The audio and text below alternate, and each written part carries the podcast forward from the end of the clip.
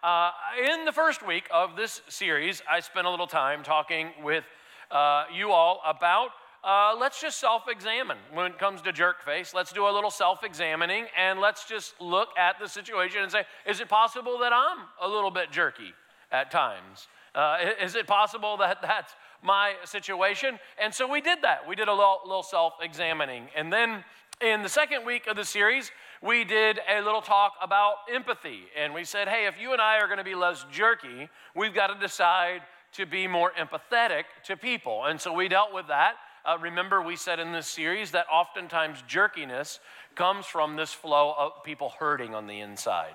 And so we talked about that. Then in week three of this series, we spent a little time uh, just learning how to be a peacemaker. And that if you're here today and you call yourself a believer in Christ, it is important to be a peacemaker. And we can decrease the level of jerkiness in our culture when we're peacemakers. And today, I want to talk to you about a topic that's very sensitive, and yet it's on the minds of perhaps many people here. What do you do in life when you think maybe because God didn't do what you thought He should do, when you prayed, when you had a need in your life and you don't think He delivered right, what do you do when you think maybe God's being jerky to you? Now, I think that uh, probably for those of you who are digging into your faith, you're digging into your walk with God, you, are strong in the Word, uh, you would say that seems really weird for anybody to ever think that God could ever be jerky. But if we could just get outside of our Christian bubbles for just a little bit, there's something we would discover going on in our communities, uh, going on uh, with people around us that causes them to not want a connection with God. As a matter of fact, there are two primary reasons why somebody would say, I don't want anything to do with God. It's happening right now all over our community with people. The first would be this I know I've done some things that God wouldn't like and I know it's really bad, and so God could never love me because of what I've done. And there are people in our community that believe this. As a matter of fact, they'll say things like, I could never go to church because if I walked into church, it would burn down. And if that is you, I, here, great news. We're still here. Everything's going good. You visited with us today. No fires. We're doing great. Uh, so that's the first thing. But the other thing that people will say about why I don't want a relationship with God or it could never happen or I'm not interested, anyways, is they'll say something like, you know, I, I feel like uh, God let me down. I prayed one time, I needed something one time, I went to God about something, He didn't come through, and so I really thank you for the talk about Jesus, but I really don't want anything to do with God.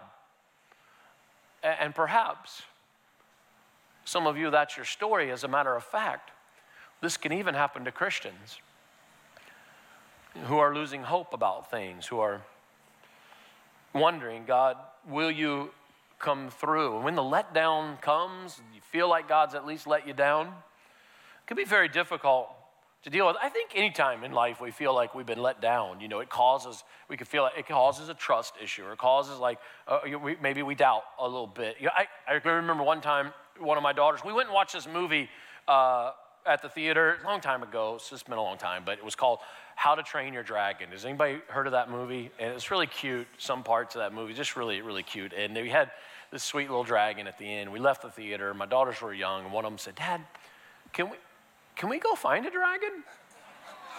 And I said, you know what? Let's go try to find one. Well, I, I committed to trying to find a dragon. So we, uh, there's a little place with some woods near our house. I said, we'll, we'll go there and we'll have, we'll get kind of do the part and we'll go, we'll go look around. And so we did that. Of course, we didn't find a dragon. Well, Dad, can we go back? Sure, we go back. We'll go back and look again. At some point, I had to level with her that we weren't going to find a, a dragon. I'm sure that was a little bit of a letdown. I try to say, well, I said we'd go try to find one. I don't know if I guaranteed you that we'd actually find one. It's probably a little bit of a letdown. I had to kind of rationalize with her, like this is kind of what was going on, you know. Uh, but I think, you know, it, when you're young, there are things that can cause you to feel let down. You get older in life as an adult, just in life in general, there are things that can feel like a letdown. But what does it feel like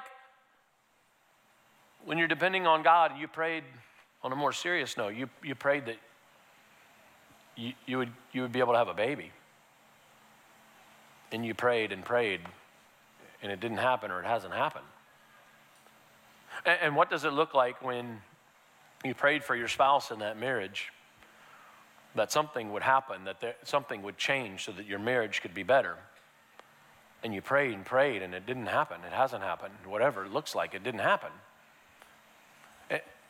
And what do you do when that loved one of yours that you prayed would live through this illness that they were facing and they didn't it didn't happen it's just something that are that people are dealing with again people right here what do you do when you prayed for a miracle to take place and the miracle didn't didn't happen and oh by the way while you were praying for a miracle and it wasn't happening for you it happened for somebody else how do you feel like, is it possible you could hold a grudge against god is it possible you could be mad at him? Is it possible you could think he was a little jerky? Yeah, it is possible. Mm, on top of that, we not only understand that sometimes God doesn't do the things maybe that we want him to do, but we also uh, come to this, this understanding about God. It's very hard. It's hard to deal with for people that sometimes he just knows more about what's best for our life. And we don't always like that. You know, it, it, it's true that our Heavenly Father knows more about things for your life than, than you actually understand. So sometimes we're praying for material things. You know, God, I need a better house, need a job, need more money, need to fix my car, whatever it may be, better car. And we're praying for those things, and we don't get those things. And, and yet, many times, our God is, is trying to throw up some red lights on some situations, and, and we don't like that either because is it possible that our Heavenly Father knows what's best for us in a situation? I think, of course, He does, but we, we still struggle with that. Heck, when we're children and our parents seem to know what's best for us, but we don't like what it is that they're telling us. We could push back against our parents, right? When we're kids and our parents tell us, give us some wisdom, and we don't like it, we, we push back. Of course, they know more about life than we do when we're kids. But we don't, we don't want to hear it. I remember one time, uh, one of my daughters was outside running when she was little. They were, she was running on the concrete with her flip flops. And I called her in. I said, Hey, hey, if you go out and run on the concrete, don't run in flip flops, man. Come in and, and put, your, put your sneakers on. And I can remember going back to a time in my life as a child when my mama did the same thing for me. She said, Come in, if you're gonna run outside, don't run in flip flops on the concrete. Come inside, put your shoes on. I didn't like that because I had to stop what I was doing.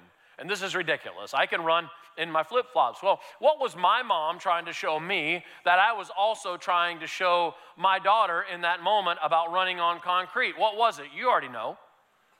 You could fall with flip flops. Though I didn't like it, she, she knew, I knew for my own daughter that this, this is not the best plan for you to run out on the concrete in flip flops. Of course, we get older as kids, we grow up, and all of a sudden we hit about our 20s, and our parents seem to get smarter every day. It's really interesting how that works out. But, but when we're young, it's just like, well, do they really know the, the better plans? Do they understand what's better maybe for my life? And again, this plays out in our lives and our relationship with God because sometimes we're praying that our bills situation would be different, our financial, you know, all these little things we're praying for, and God's showing, trying to show us something very different. It's hard. It's hard in those moments to really trust that God is worthy of being trusted, even when we're maybe losing hope. And so, what I wanted to do is just give you three things, and then we'll be done, that I think will be very helpful to you. If you're in this situation, if you're feeling some kind of way towards God that, that is upsetting uh, about some situation, I'm going to give you these things. So, in your notes, if you'll write these down, if you think God's being jerky to you, I want you to remember some things. Here's the first thing in your notes God is deeply desperate for you right now, even if you are not desperate for Him. And I'm putting that there in just sort of a foundational setting here before we move forward because you might come to a place in your life where you doubt his love and his care for you because you didn't get something that you you wanted. That is that that that can happen. And and and, and really the truth is is on our best day of desperation we're never as desperate for god as he is for us. I mean he went to the max for you and i. We could never really match that. But again we could lose we could lose sight of that. Have you ever been desperate for something? Like just like it was like feeling critical, life, death sort of situation. I, one time after I had been speaking here, it's been several years ago, I had spoke uh, many times during the week, spoke on the weekend, and I was pretty exhausted, but I had some other things going on as well, and I didn't understand it. And so I was at Busch Gardens. We went on a Monday with my family, and my body felt like it was just shutting down. Um, like uh, breathing problem, uh, heart rate, all these things were taking place. It was a mess. I, am blacking out a little bit, so I, I told my wife, I said, we got to go to the ER right now. And so we get in the car, we go to the emergency room, and I'm there, and I start talking to one of the nurses while I'm waiting, and she's like, I just think you're dehydrated.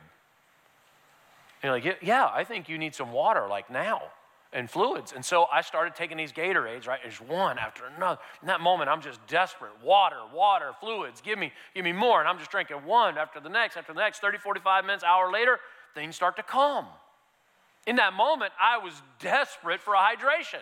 It felt like a critical situation. So I'm just taking it all in on that day in my desperate attempt for just hydration to just kind of stay alive and quench my thirst. God's desperation for me, even in that day, was even greater. And what He wants to quench in you and I is a thirst that's in our soul, but we don't understand it. We're looking for other things from Him, and we could lose sight on any day, at any moment, of how desperate He is for us to help us see his desperation, but to help us also understand what God is doing in the lives of humanity every day, despite us losing sight of it. I want us to look at a moment in history about a particular character that uh, comes up in, in history. Uh, his name is Jairus, and God. Uh, uh God has plans for Jairus. Jesus is trying to reveal those plans to Jairus, and it's a it's a big moment in helping you understand our topic here today. Let's look at what it says in Mark chapter 5, verse 21, when Jesus had crossed over by boat to the other side of the lake, a large crowd gathered around him while he was by the lake. This is very common if you're not aware. Jesus would go places, there would be big crowds, and Jesus, in his years on earth, was very intentional, uh, very intentional about how he handled those crowds.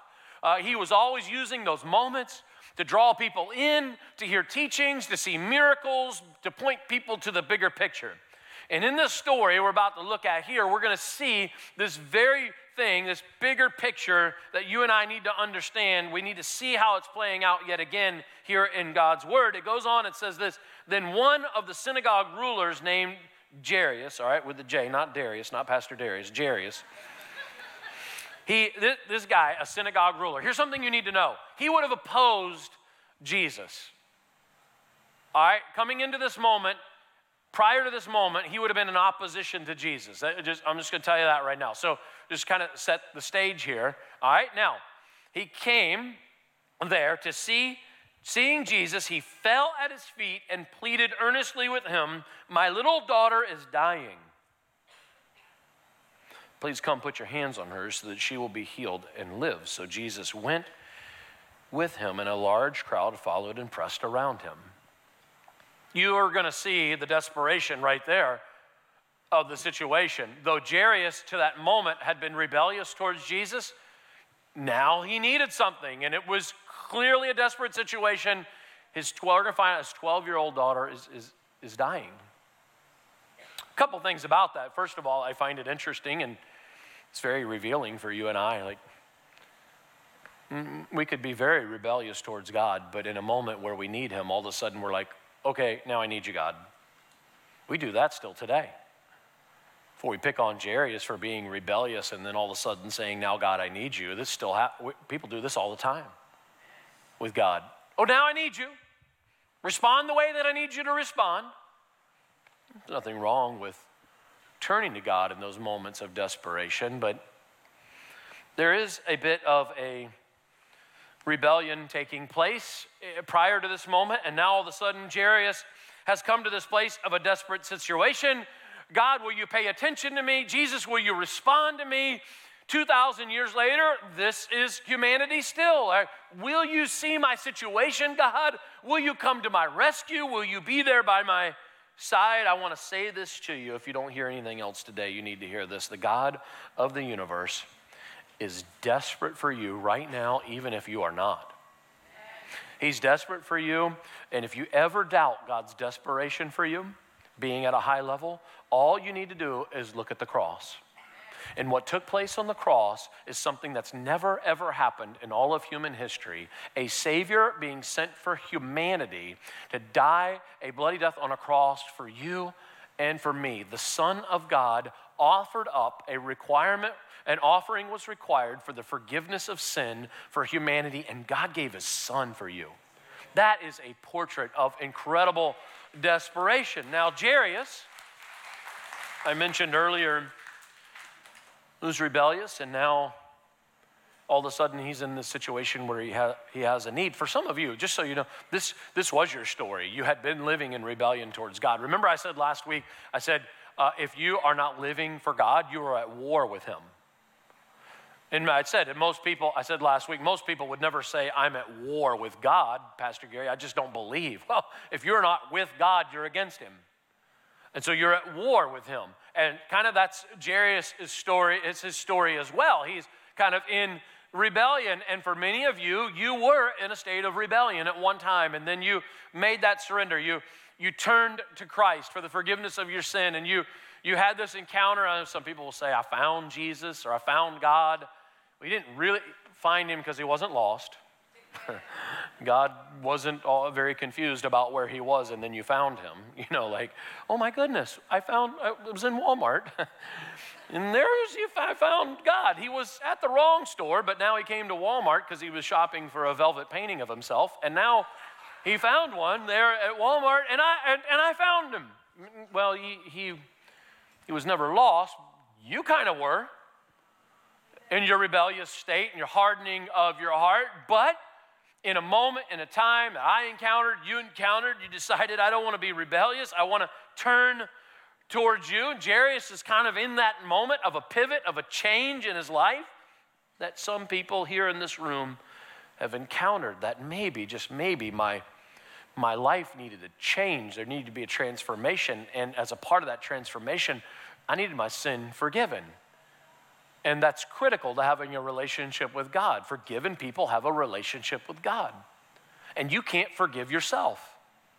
Only God can provide forgiveness, and He did through the Son, Jesus Christ. So it, it, a way had been made for those who had sinned or fallen short or rebellious. And every one of us in this room have done that. We've rebelled, in other words. We've had those moments, some, you know, don't bear false witness. In other words, don't lie. Some of you are like, I've never lied. Oh, you have. you went to the DMV one day and shaved five pounds off your weight, like you just did, right then and there. And some of you say, well, well I, I, I, I know uh, it says don't murder. I've never murdered nobody. Uh, Jesus took it to another level. I don't know if you know this, but he said, if you hate in your heart, you've murdered.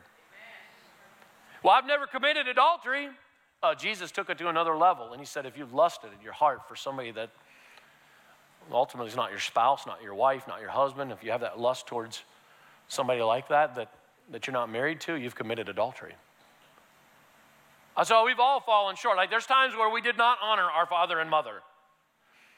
And we get these guardrails, these commandments, a guidepost to see when we're getting it right, kind of when we're getting it wrong. But when we get it wrong, now there's a pathway for forgiveness for the times where we messed up, where we made a mistake. And God was so desperate to provide that pathway that He gave us Jesus. I'll say this to you this morning. It does not matter how you feel about Him this morning. If you're mad at Him, you're upset with Him, you're angry with Him, He created you, He loves you, He has a plan for you. There's a reason why you are here this morning. It's not the reason you think you're here, and there's a reason why you're drawing air in your lungs. It is because He is desperate for you and wants to show you something about your life.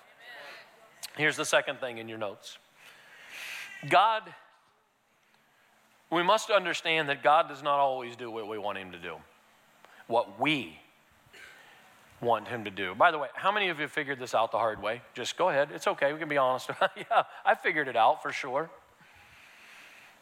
Yeah, I think anytime in life you and I have a way that we want it to go, and it doesn't, it can be frustrating. Let, us just set God aside for just a second. In your calendar of your day, and you got it all laid out, and this is how it's going to go, and then there's a problem, an interruption, it can be frustrating on any given day. Now, just imagine what happens when life spins a different way than you thought, or you wanted to go a different way in life in general. But I mean, every day we could have something just deeply frustrate us. One time it was late night, I was driving, I was by myself, and uh, I was going to be on the interstate for quite a while in the middle of the night, and I needed some caffeine. So I had this moment where I stopped at a convenience store. I won't name the name of the store, but I stopped at a convenience store and I went to get one of those big deal caffeine drinks. You know what I'm talking about? Like the big kind of monster type deal, it was a big energy drink. And uh, because I just, I needed some caffeine, you know, so 220 milligrams, that's where I was headed, you know. Don't judge me. Yeah, you, you have your own problems, all right? So here, so I'm like, all right, I got to get the energy drink. So I go in the store and here's the thing about me if I'm gonna have an energy drink, I'm not, I'm not doing the full sugar thing, all right? I don't need 200 carbs and 220 milligrams, all right? So I just need to, I just need like the, the, the, the sugar-free one. So I go in there, they got a BOGO deal, and it says BOGO sugar-free or whatever it is, sugar-free energy drink. And I buy two. Get in the car, I'm on the road, take the first sip of the drink, and it's sweet as can be. I look at it, it's not sugar-free. Now I've just wasted my energy, wasted my time, wasted my money. I don't need an energy drink now because I'm mad because I had this wasted stop. I'm just upset about it. And in that moment, here's kind of here's just how it was. I ain't never shopping at that store again. That, that said sugar free and it wasn't sugar free. Like I was so quick to just write them off. And some people, in their walk with God, they don't get what they want and they are quick to just write God off. Well, I had it planned this way, God, but you did it a whole different way. Uh, let's go back to Jairus in the scripture, this moment in history. Uh, he's got this daughter of his who's sick. She's about to die. And it says this in Mark 5 25. It says, And a woman was there who had been subject to bleeding for 12 years. She had suffered a great deal under the care of many doctors. She had spent all she had. Yet instead of getting better, she she grew worse. When she heard about Jesus, she came up behind him in the crowd, touched his cloak, his clothing, and because she thought, if I just touch his clothing, if I just touch his clothing, I will be healed. Immediately her bleeding stopped. She felt in her body that she was freed from her suffering. This is the moment where the struggle is going to begin for Jairus. Because remember, hey, Jesus, we're on our way to my place over here to heal my daughter, and now we got an interruption to the plan. We got this woman who's in need. And so here's what happens. Says, At once, Jesus realized that power had gone out from him. He turned around in the crowd and asked, Who touched my clothes? Like, it, like this a whole nother sermon about this, but he realizes that somebody's had a faith attempt to connect with him, and just by the touching of the garments, he knows that somebody is desperate, and so it captures his attention. Uh, you see people crowding against you as disciples answers, and yet, as disciples answered, and yet you could ask, "Who touched me?" But Jesus kept looking around to see who had done it. Hey, Jesus, uh, my daughter. Now we're going to stop and handle this other situation. Here's what it says then the woman, knowing what had happened to her, came and fell at his feet. Now Jairus is thinking, oh, great. What are we having a worship service now? Like, really? Come on. We got, come on. What is this, an altar call? Can we just move on here? Well, it just goes on and says, says, and trembling with fear, told him the whole truth. Now he's thinking, all right, yeah, whole truth. And because she's a woman, how long is the, you know how detailed this is going to get? Oh, she's now going to spew out the truth about her life.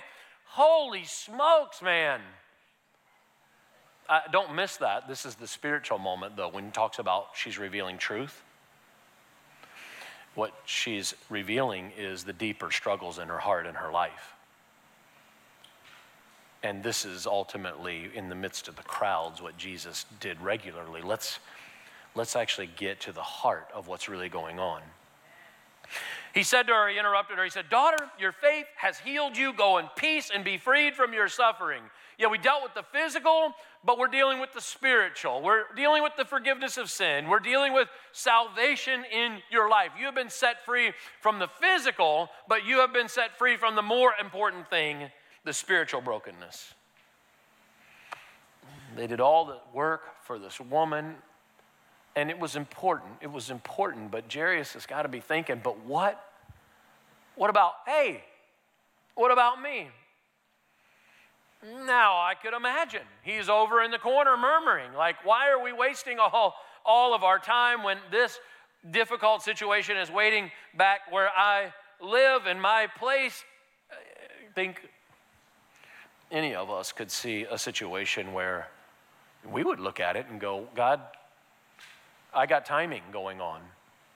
This happens to you and I when we say, God, I do want my marriage fixed now. I do want my financial situation fixed now. I do need help with this thing in my life right now. Keep my family member alive now. It's got to happen now, and then it's not, or it's taking long, it's not going how you want. But here's what you need to know is so critical about this moment in history. Eh, I would love for you to hear if you could hear this. Jesus is telling Jairus, God is not interested in you submitting your plans to Him. God is interested in you submitting your life to Him. Two radically different things. We come to Him all the time with our plans, but what He's more interested in is our life, all of it. And there's a revealing taking place here in this time with, with Jairus. And I think this is where faith ends for a lot of people because there's a, a digger, there's a digging, a dig, digging deeper in the faith situation that, that we have to be willing to take that goes beyond just kind of like, okay, my plans. There's a fullness of trusting with the wholeness of my life and, and digging deeper and deeper and deeper into the things of God. That's a line of faith that some people don't cross because they don't cross it because one thing happened, they didn't get what they wanted, and they, they're out. And I've watched this happen with new believers. First time something didn't go right, they were out. I've watched this happen with longtime believers who haven't dug into the Word of God to know who the nature of God is. And I've seen that happen. I, of course, people who've just tried God on an occasion have struggled with this as well. And then it gets more difficult, as I mentioned earlier, because what do you do when you are praying for something and God is blessing somebody else while you're waiting? That's hard, and what you'll see take place in a moment like that, even amongst Christians, is jealousy. Like you've been, let's just say, even Christians will do this. Like you, have been praying for a better car. Your car's dilapidated. God, we need a new car. I don't know how it's going to happen. I need a new car. And you're waiting, and your, your buddy gets a car.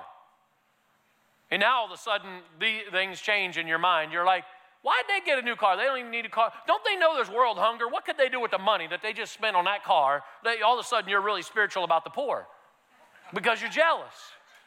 Why did they get blessed over me? Maybe you're a, a, Christian woman. You've been praying for that man. You've been, when can I have? I'm looking for that husband. I want that Christian husband. And while you're waiting, your friend gets blessed. And all of a sudden, Jealousy comes out. Oh, she don't even know who she married. It's a, they ain't even going to last. I know they're not going to last. And by the way, I'm prettier than her anyways. I don't even know what she sees. He sees it in her. What about me? All kinds of weird things happen when we put these plans on God and then it's not going how we want. And this is the third thing I, I put in your notes is God's plans for us are not only different, but they're always going to be greater than our plans for us. They're always greater. We, we think at this level, kind of like right here. I was just outside, and boy said, This is a really great question from an 18 year old boy. He, just now, he said, Pastor Gary, what's one piece of great advice you'd give me about life? I said, Well, I'll tell you a piece of great advice. There's good, and then there's great. And there's the old saying, you know, good is the robber of great. And people settle for the good life, and God says, I got a great life for you. I want you to discover what that is in sinking into the things of me. In other words, God's plans are always going to be, they're always going to be bigger, but it's hard in a moment to trust that there may be something bigger, that there may be something, a bigger revealing for us, you know, and we, we could lose a little hope or a little trust in God's authority and His plans. At one time, uh, recently, one of my daughters was needing something, and she, she came, she said, Dad, I, I need this thing. And I said, I'll take care of it. It's going to be handled. Dad, but dad, but, but, listen, baby, listen. I'm going to take care of the situation. You just got to trust me. I'm going to take care of it. But, Dad, I don't know about, hey. And it came this moment where I threw out this phrase, and maybe some of you are old enough, you'll know what I'm talking about when I said it. Here's what I said to her Hey, baby, listen, you need to recognize. now, what was I saying in that moment? Those of you know the kind of language I'm saying, don't, do you, don't you know who you're talking to? Like, I, I have an authority here and there's things I can get accomplished, all right? So just trust me, I'm gonna handle the situation. And I think sometimes God wants to say that to us. You know, we come into a place like this and we're worshiping, and we're worshiping God. We love you, we worship you. And we go back home and something doesn't go the way we want. We start losing hope. We start getting a little bit frustrated. God, what's taking place? Why is this happening?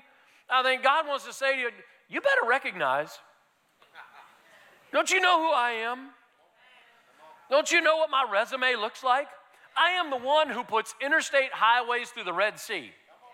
I am the God that when there was a giant named Goliath, I put this little guy David out there with just a sling and a rock, and he took down the giant. Hey, when y'all was in the wilderness, I'm the one that brought the food out of the sky and water from the rock. That's the kind of guy I am. And oh, by the way, I'm the guy who gave my son Jesus Christ, my son, for the forgiveness of your sin, you better recognize my plans are greater than your plans. It goes on in Mark 5 35. It says, While Jesus was still speaking, some men came from the house of Jairus, the synagogue ruler, saying, and here's the crusher. Your daughter's dead, they said. This is tough. You, there's probably one of two reactions that Jairus would have here in this moment. One could be, well, I still trust you. I still have hope. Or the other is, okay, buddy, I gave you one chance and you blew it. I'm done. I'm out. I would imagine it was probably the latter. That would be how I would guess it might go for him. And I think that because I think that's what humanity does today. I'm out. I gave you one chance, didn't do it the way that I wanted. I think there are Christians and maybe because, again, you're not in the Word, you're not digging into the nature of God and understanding the truth about who He is and what He wants for humanity ultimately, that you're losing a little bit of hope as well. In fact, do you know what one of the most used F words is amongst Christians? Not, not that one. No, no. It's four letters and it's fine. Everything's fine. I'm fine. Meanwhile, under the surface, you're losing hope about something, something happened, not, it's not happening the way that you wanted. And, and here, for Jairus, it's definitely not happened the way that he wanted. It says they, they came to him, Why are you even bothered? Look, Jairus, why bother the teacher? They're kind of making fun of the situation now, like this guy who calls himself so important. Don't bother him anymore. Ignoring what they said, Jesus told the synagogue ruler Jairus, He said, Don't be afraid just believe. Oh, okay, but we took forever with the other lady, and my daughter has passed away. Uh, Jesus is revealing something to Jairus that my plans are bigger. I am Jesus. I am the Son of God. Yeah, but but but Jesus, you, by all accounts, you, you understand. Like we missed a moment. She has passed away. It seems like it's over. And Jesus is revealing to Jairus, no, no, no, no, no. The way I work, it'll be over when I say it's over, not when you say it's over. You may have given up. You may find it hard to believe. Maybe today, in this moment, this morning, you're in a situation where you've lost hope about your, your life, something going on. You wonder if there's any greater plans. And the reminder is this morning that, hold on now, there's a bigger revealing that I want to bring to your attention. Will you stand firm? Will you hold on to the ultimate hope. It goes on, it says this. In this moment, Jesus, he did not let anybody follow him except Peter, James, John, the brother of James. And when they came to the house of the synagogue ruler, Jesus saw a commotion with people crying and wailing loudly. He went in and said to them, Why all this commotion and wailing? The child is not dead, but asleep. And they laughed at him. Do you know that people laugh at God when they don't understand his plans? That happens. After he put them all out, it says, this is Jesus doing a clear out. I go back to when he cleared out the temple courts because the riffraff going on. It's another clear out moment. Uh, God can't do a work with mockers. Uh, God can't do a work with people who are scoffing. God does work with the people who are holding on, people who are holding on hope, people that are believing. After he put them all out, he took the child's father and mother and the disciples who were with him and went in where the child was. He took her by the hand and said to her, Talitha koum, which means, little girl, I say to you, get up. Immediately the girl stood up and walked around. She was 12 years old. Now, I don't know about you. but when the dead person gets up and starts walking, it seems the funeral has ended. It's ended.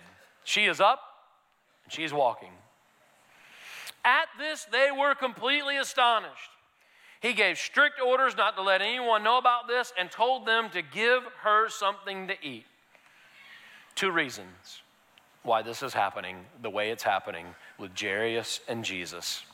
I didn't put this in your notes, but here's the first reason it's happening. Number one, Jesus was revealing that he had a greater miracle in mind. What is the greater miracle? Ready? Quiz. See how well you do. What is the greater miracle? Healing the sick or raising somebody from the dead? Go ahead. Raising. I do feel like maybe some of you weren't sure, so let's just rewind. I want to give you another chance. Because I feel pretty confident about my answer. I just want, what is the bigger miracle? Healing the sick or raising somebody from the dead? Raising somebody from the dead. I, I, I feel that way every time. And here is a greater miracle taking place that is still something that's happening today. The greater miracle 2,000 years later for you and I is the raising of people from the dead. And it's a portrait of what Jesus has come to do spiritually, that people were dead in their sin spiritually, and through Jesus Christ, their sin was forgiven, and now they found new life in Him, eternal life. I put in your notes, it, let's just recalibrate what Jesus came for ultimately. Yes, to show us right living through righteousness. Yes, to, to show us how we can encounter the blessings of God at times in our life. Yes, prayer, things like that. We learned these things from Jesus, but we must never forget the greater miracle, the greatest plan for us through Jesus Christ. I wrote in your notes. First is the forgiveness of our sin. That's why he came. And that's available. It's a promise available to everybody in this room still today, 2,000 years later that he became the offering, the sacrifice for all of humanity, forgiveness of sin. What did that do? It allowed people to now have a relationship with God. Forgiven people have a relationship with God. And then that brings the third great promise, which is that you have eternal life through Jesus Christ. Uh, your sin is forgiven. You are now connected with God. People who are connected with God have eternal life. These are the great promises, and they're still working today. And that's the revealing here for Jairus. Jairus, it's not about this sick situation. And yes, that's important, don't get me wrong, but I have come to show that there could be life after death. And that's the other thing Jesus is revealing here in this story with Jairus. Jesus is all about bringing people back to life. That is just what he does all the time. It's all about raising us from death to life. It's all about knowing that though we live in this world that is broken and that our bodies give out and that we will draw our last breath one day, but for those who are connected with God, they will rise again. They will live, they will live eternally. It's being played out over and over in the scriptures. It's reminding, it's reminding us of that today as we read this moment in history. Listen, Jesus died on the cross to permanently end death hear me before you leave. You might come in and say, Well, thanks, Pastor Gary. I don't want anything to do with that. I appreciate you sharing. Let's go out and do what we're going to do. I, I just want you to hear, hear this. Without Christ, you are dead on your very best day here on this earth.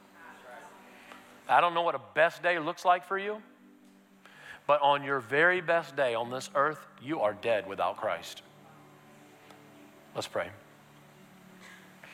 God, you are revealing to us, maybe some people right now, some Christians who just, they're, they're losing a little hope on something. I don't know what it is. And maybe, maybe you're just challenging them to, number one, hold on to those original promises, but number two, to, to dig in deeper into the faith, to cross another line of trusting and hoping and, and, and to refocus our attention on the things that we've known from the very beginning when we said yes to Jesus Christ. Our sin was forgiven and we were connected with God, and we discovered that there could be life after death. And we were holding on to that, but then some things happened in our plans and our ways, and they differed from God's designs and plans, and we got frustrated, we got upset, and maybe some of you are just kind of coming back to that original hope right now.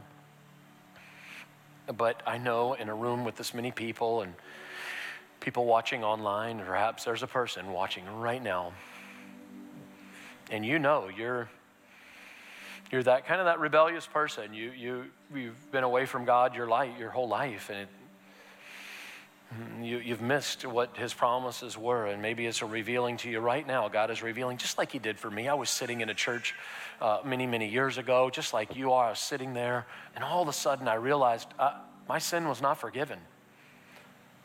And that, that Jesus made a way that my sin could be forgiven and I could be connected to God. And I, I just made that decision right where I was seated. I remember the pastor was praying, and I just looked up in my heart and even, I think, physically, and just said, God, forgive me. I accept the gift of Jesus Christ for the forgiveness of my sin. I accept that now in my life, right now.